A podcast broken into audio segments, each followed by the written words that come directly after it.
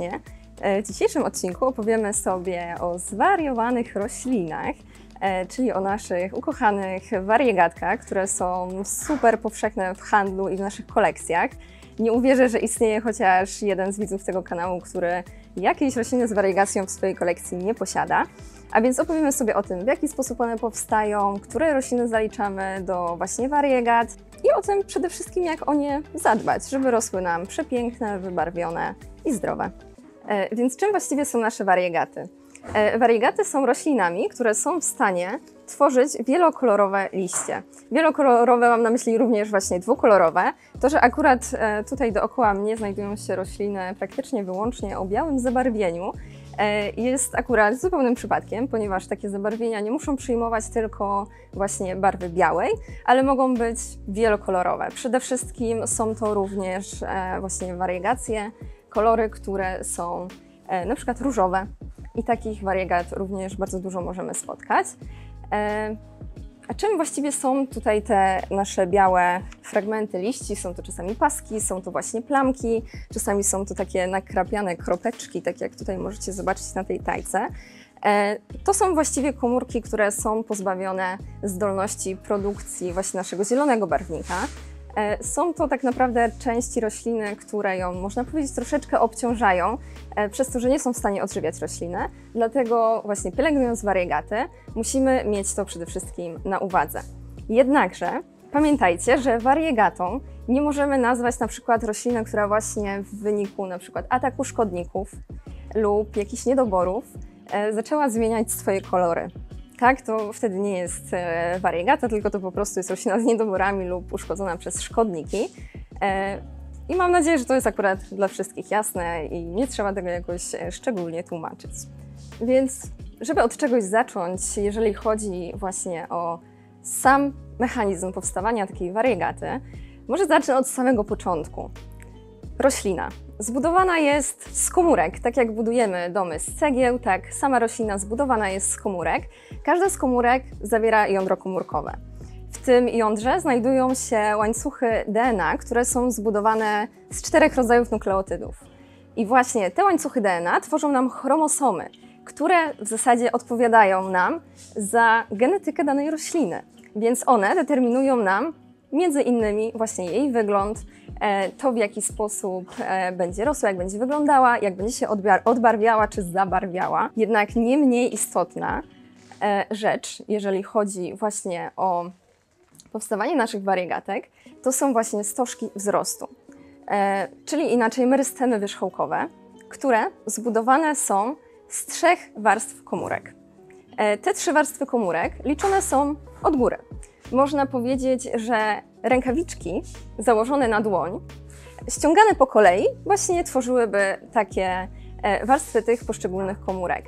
I pierwsze dwie warstwy tych merystemów wierzchołkowych nazywane są tuniką, trzecia warstwa nazywana jest korpusem. I jest to właśnie tkanka twórcza, która bardzo intensywnie i szybko się dzieli. I to na przykład właśnie możecie zaobserwować podczas rośnięcia waszych roślinek, że naprawdę bardzo szybko z tych naszych stożków wzrostu coś wyrasta, jeżeli potniemy sobie szczepki, jeżeli obserwujemy ciągły wzrost jakiegoś jednego pędu. I to są właśnie nasze merystemy wierzchołkowe, w których dzieje się cała magia. I po prostu od nich zależy to, w jaki sposób ta wariegacja na naszej roślinie będzie wyglądać, czy ona będzie stabilna, czy nie. Wiemy już, jak zorganizowane są e, warstwy twórcze w merystemach wierzchołkowych i mając na uwadze to, w której warstwie e, właśnie z tych trzech e, wymienionych zajdzie mutacja jakiejś komórki, Mutacja to znaczy po prostu zmiana w obrębie genotypu rośliny, czyli po prostu zmodyfikowane geny, które są różne od tych pozostałych w roślinie.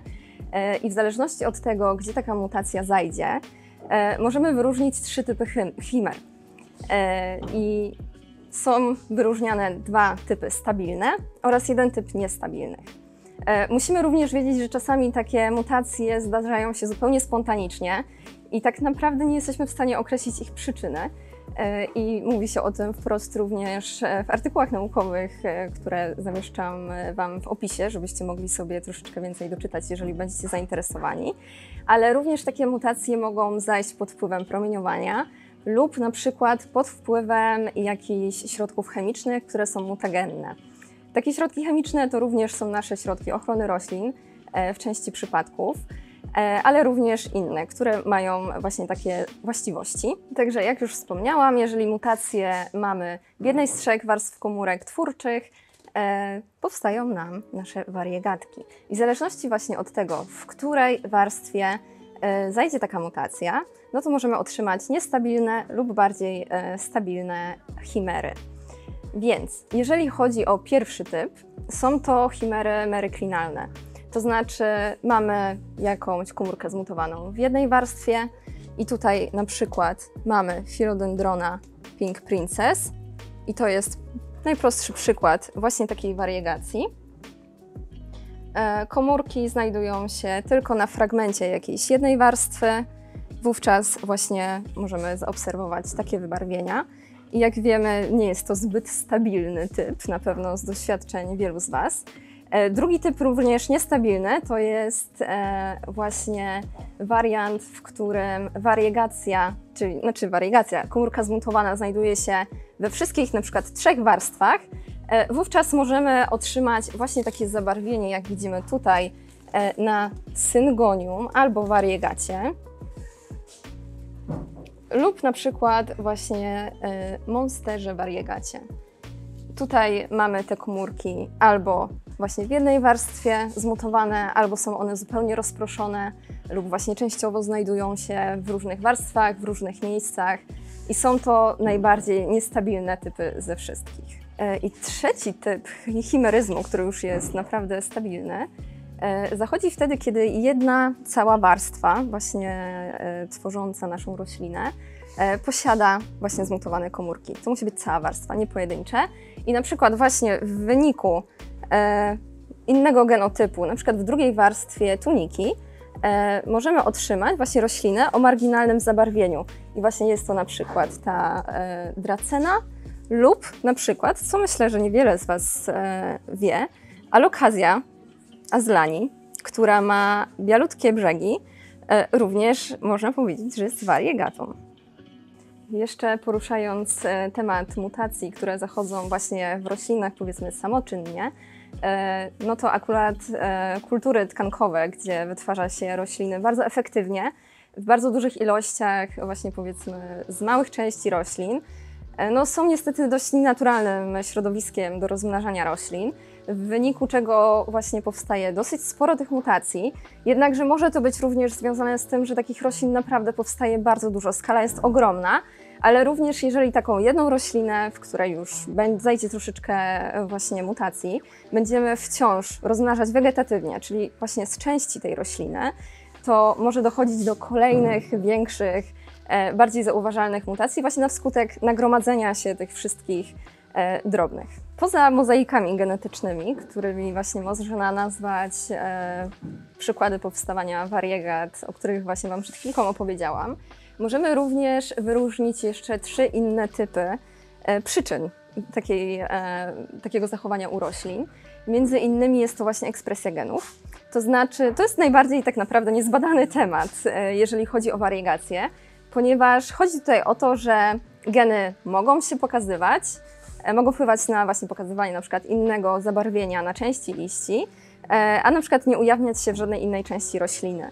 I tak naprawdę tutaj jest to bardzo jeszcze nierozwikłane przez naukowców i mają tutaj na pewno duże pole do popisu, żeby to ogarnąć.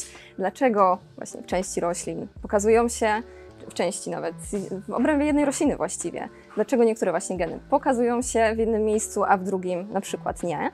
E, również jako przyczynę wariegacji można wyróżnić wirusy. No ja na szczęście Wam tutaj nie jestem w stanie tego pokazać, e, jak wygląda zakażenie wirusowe, które wywołuje wariegację, e, ale wariegację wywołuje część wirusów, na przykład mozaiki.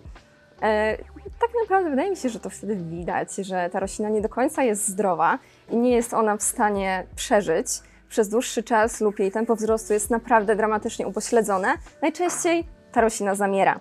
Aczkolwiek, aczkolwiek e, istnieją wirusy, które tak naprawdę nie zabiją nam rośliny, wręcz dadzą nam super fikuśne odbarwienia na liściach. E, I taką roślinę będzie można utrzymać przy życiu jak najbardziej.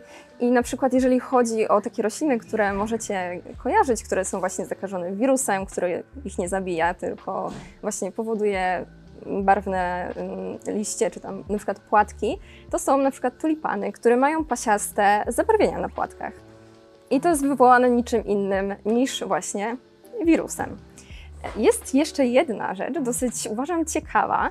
Myślę, że wiele z Was może o tym nie wiedzieć, również na pewno znajdzie się grono osób, które o tym doskonale wie, E, ale może Was zastanawiać, dlaczego nagle pojawiły się tutaj Scindapsusy, e, dlaczego pojawił się ten oto przepiękny Philodendron brandtianum, czy na przykład begonia. E, Otóż musicie wiedzieć, że to również są wariegacje. E, Tutaj te srebrzyste plamy, które widzimy na liściach, to jest nic innego niż właśnie wariegacja. E, Są to pęcherzyki powietrza, tak naprawdę, które oddzielają nam wierzchnią warstwę komórek od warstwy położonej niżej. Tutaj w tym przypadku e, skórkę właśnie rośliny od e, warstw położonych niżej i na wskutek padania światła, odbijania się go, widzimy to właśnie jako takie srebrzyste plamy na liściach.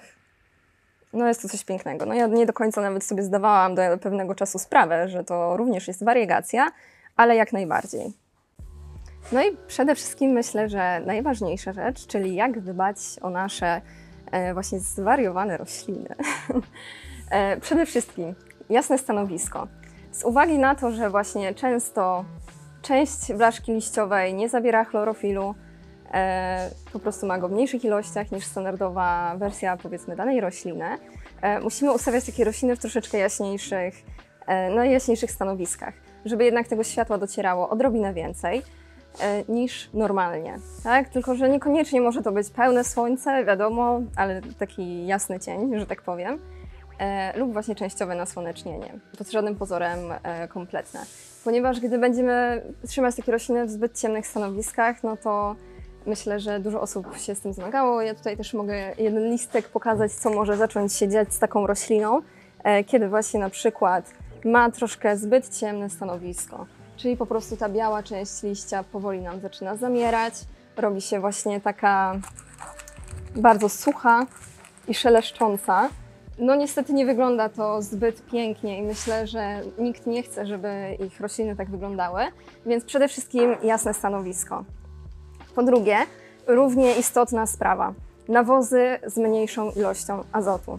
E, musicie zweryfikować wymagania rośliny, oczywiście, jak najbardziej, i po prostu podlewać nawozami, przepraszam, z mniejszą ilością azotu, żeby ta roślina tego wybarwienia nie traciła. Zwyczajnie.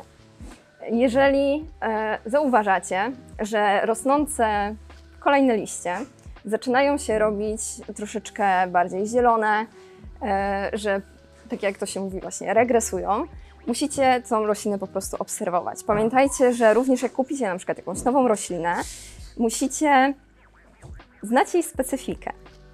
E, Ponieważ niektóre wariegaty, rosnąc, wypuszczają liście, które wydają się zupełnie zielone. Więc e, musicie chwileczkę się wtedy powstrzymać, e, ponieważ niektóre dopiero z czasem nabierają kolorów. I to jest na przykład Monstera Monkey Mask Variegata.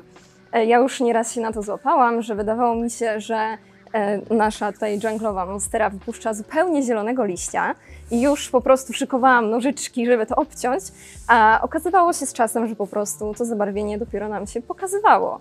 I na przykład pokazywały się właśnie przepiękne half. Więc e, powstrzymajcie nożyczki, e, nie spieszcie się z obcinaniem roślin, chyba że są to na przykład właśnie tutaj widać monstery lub właśnie to syngonium albo. One są dosyć podatne na tracenie wariegacji lub właśnie e, przeginanie w drugą stronę, że liście robią się praktycznie e, zupełnie białe. I pamiętajcie, że nie zawsze, nie zawsze jesteśmy w stanie wpłynąć e, na to, czy roślina będzie wypuszczała ładne liście, czy nie. Bo jeżeli to jest kwestia genów, na poziomie właśnie komórkowym zachodząca, to prawdopodobnie nie mamy na to żadnego wpływu. I czy będziemy kurczę stawać na głowie, doświetlać tysiącami lamp, to prawdopodobnie nie wpłynie to w żaden sposób. Chociaż nie widziałam też badań, które by mówiły, że wpływ na świ- światła e, właśnie na powstające wariegaty nie ma żadnego znaczenia, ale też nie widziałam, żeby były takie badania pokazujące, że ma znaczenie, więc jeżeli coś takiego kiedyś czytaliście, e, dajcie mi znać w komentarzu. Ja bardzo chętnie coś takiego poczytam i dowiem się trochę więcej na ten temat, jeżeli właśnie chodzi o takie czynniki zewnętrzne, determinujące e, właśnie wygląd naszych roślin. Dzisiaj bardzo często nawiązuję właśnie do monstery variegaty i w sumie nie bez powodu, ponieważ jest to chyba jedna z bardziej wciąż, myślę, że wciąż pożądanych e, właśnie roślin z wariegacją. No w ogóle mnie to nie dziwi, szczerze mówiąc. W ogóle mnie to nie dziwi. E, ich ceny też już powoli zaczynają spadać, więc stają się coraz bardziej dla nas dostępne. E, jednakże bardzo łatwo jest mm, dać się oszukać, to może nie jest dobre stwierdzenie, ale bardzo łatwo możemy kupić e, sadzonkę, która w efekcie nie da nam właściwie takiej rośliny, jaką byśmy chcieli, e, ponieważ musimy bardzo dużą uwagę zwracać na to, jaką szczepkę kupujemy. Jeżeli nie kupujemy już całej, dorodnej, pięknie rosnącej rośliny, po której po prostu widzimy, jaki ma typ wariegacji, mniej więcej jesteśmy w stanie oszacować, jak ona będzie wyglądała dalej rosnąc, tak kupując szczepkę nie zawsze. Wersją, znaczy wersją, sprawą kluczową tak naprawdę jest dokładne obejrzenie pędu. I tutaj akurat będę się odnosić konkretnie do tej rośliny. Jeżeli ktoś chciałby taką nabyć, to tutaj będzie taki krótki przewodnik, jak to dobrze zrobić. E, czyli właśnie sprawdzamy przede wszystkim pęd. Czy pęd ma właśnie takie białe paseczki, które tutaj widzicie, czy ich nie posiada. E, dobrze jest również wiedzieć, jak wygląda matecznik, ponieważ tutaj e, sprawa genetyczna odgrywa bardzo dużą rolę. Warto też zwrócić uwagę na zabarwienie liścia. To znaczy mniej więcej procentowo, ile mamy bieli, ile mamy zieleni na liściu. Myślę, że w przypadku monster, przez to, że właśnie mają tendencję do przeginania w obie strony, e, warto, żeby tej bieli było tak 30-40%. Wydaje mi się, że 50% e, jest troszeczkę ryzykowne, szczerze mówiąc, ponieważ właśnie często idą w zupełną biel, szczególnie jeżeli mają super dobre, e, super dobre warunki. A jeżeli kupujecie właśnie na przykład rośliny super, hiper niestabilne, e, to znaczy na przykład tutaj naszą księżniczkę, to dobrze, aby taka roślina miała już wypuszczony zalążek pędu ponieważ tak naprawdę nigdy nie wiadomo, czego możemy się spodziewać. Podobnie jak właśnie w przypadku syngoniów, ze sadzonek pędowych są w stanie nam wypuścić na przykład całe białe liście lub całe zielone. Uwierzcie mi, ja tych syngoniów naprawdę dużo się rozmnażałam tutaj i właśnie między innymi właśnie z takiego rozmnażania pochodzi już ta sadzonka, która bardzo sobie prężnie i przepięknie rośnie. E, mogę Wam zapewnić, że to jest tak naprawdę 50 na 50% szans, czy wyjdzie ładnie wybarwiona, czy będzie zielona lub biała. Naprawdę, uwierzcie mi, tych białych liści to po prostu jest ogrom, jest ogrom. E, I też pamiętajcie, że kupując u nas sadzonki, tak naprawdę za każdym razem sprawdzamy, czy taka roślina jest w stanie ładnie rokować, ale również patrząc na zdjęcie takiej rośliny, możecie sami oszacować. Wydaje mi się, że te zdjęcia są takie naprawdę fajne, żebyście mogli sobie zadecydować, czy chcecie mieć taką roślinę w domu. Więc na pewno już o niestabilnych okazach e, już dużo wiecie, ponieważ wydaje mi się, że już wystarczająco mocno zaznaczyłam, które są dosyć niestabilne. Z mojego doświadczenia jeszcze bardzo niestabilna jest, e, niestabilne są wszystkie alokazje, przysięgam Wam. I możecie nawet to zauważyć, że najczęściej alokazje z wariegacją, które są wystawione, są po prostu przepięknie wybarwione, najmłodszy liść po prostu jest szczytem naszych marzeń. Jednak miejcie na uwadze to, że ale okazje są naprawdę bardzo drogie, jeżeli chodzi o takie okazy, więc miejcie na uwadze to, że ta roślina najpewniej zacznie bardzo szybko tracić taką wariegację. I nie jest to wyłącznie moja opinia. E, spotkałam się już naprawdę z wieloma osobami, które taki pogląd głosiły, więc miejcie to zawsze na uwadze. To jest przepiękna roślina, ale właśnie trzeba tutaj jakiś bilans zysków e, i strat wykonać, a też jest bardzo małe prawdopodobieństwo, że kolejne bulwy wychodzące z takiej rośliny będą również wariegatami. Z mojego doświadczenia, no co prawda nie przyniosłam go tutaj dzisiaj, bo za bardzo nie miałam jak, ale również bardzo niestabilny jest Philodendron burle marx variegata. Kocham go, ale po prostu no, trzeba go co chwilę ciąć, trzeba go bardzo pilnować, żeby nie zaczął tracić tej wariegacji, ale z drugiej strony też, żeby nie zaczął przeginać w drugą stronę. No po prostu jest naprawdę szalony. Jeżeli macie siłę, jak najchętniej zapraszam do zapoznania się z takim okazem i posiadania własnego, bo jest to naprawdę przygoda. Nigdy nie wiecie, co się stanie, jaki liść wyjdzie, czy piękny, czy zupełnie zielony, ale za to możecie stworzyć naprawdę dużo zielonych sadzonek zwykłego burle Marksa, także wasz wybór. Jeżeli chodzi o niestabilne okazy, musicie się zawsze z tym liczyć, e, że właśnie roślina może sobie przegiąć w jedną stronę, aczkolwiek kurczę, popatrzcie na te liście. No popatrzcie na to, ja myślę, że, że warto. Myślę, że warto. E, pamiętajcie jednak, że nie wszystko musi być e, właśnie taką kolejką górską, gdzie nie wiadomo, co się wydarzy i po prostu pełno emocji z każdym liściem. Jeżeli zależy Wam na odmianach troszkę bardziej przewidywalnych, takich, które macie pewność, że nie stracą swojej wariegacji, e, no to tutaj chciałabym Wam przedstawić kilka osobników. Z takich, no powiedzmy, jeszcze droższych troszeczkę okazów jest to Monstera Thai Constellation no jest przepiękna. Najlepsze jest w niej to, że właśnie ona w ogóle nie traci swojej wariegacji. Tego akurat możecie być pewni. Jeszcze nie widziałam nigdy, żeby komuś ta wariegacja y, z Monstery zniknęła. I to jest taka bezpieczniejsza opcja, jeżeli właśnie zależy Wam na tych takich białych plamkach. Y, I również troszeczkę droższy okaz, który już mi się tutaj nie zmieścił. To jest przepiękny philodendron E, którego pewnie nazwę źle wymówię, e, więc napiszemy ją na ekranie. E, I tutaj również możecie być pewni, że ten filodendron swojej barwy nie straci. Te plamki mogą delikatnie z czasem wyblaknąć, aczkolwiek absolutnie nie musicie się martwić, że znikną na zawsze. Jeżeli macie ochotę na taki okaz, to jest ostatni, który obecnie posiadamy w sprzedaży, E, więc myślę, że naprawdę warto dla takich przepięknych liści, gdzie właśnie mamy pewność, że ta wariegacja z nami zostanie, e, warto w niego zainwestować. A wśród już takich troszeczkę tańszych okazów, bo oczywiście wariegaty nie muszą być drogie, ok? To jest mit, że wariegata musi być droga, nie wszystkie.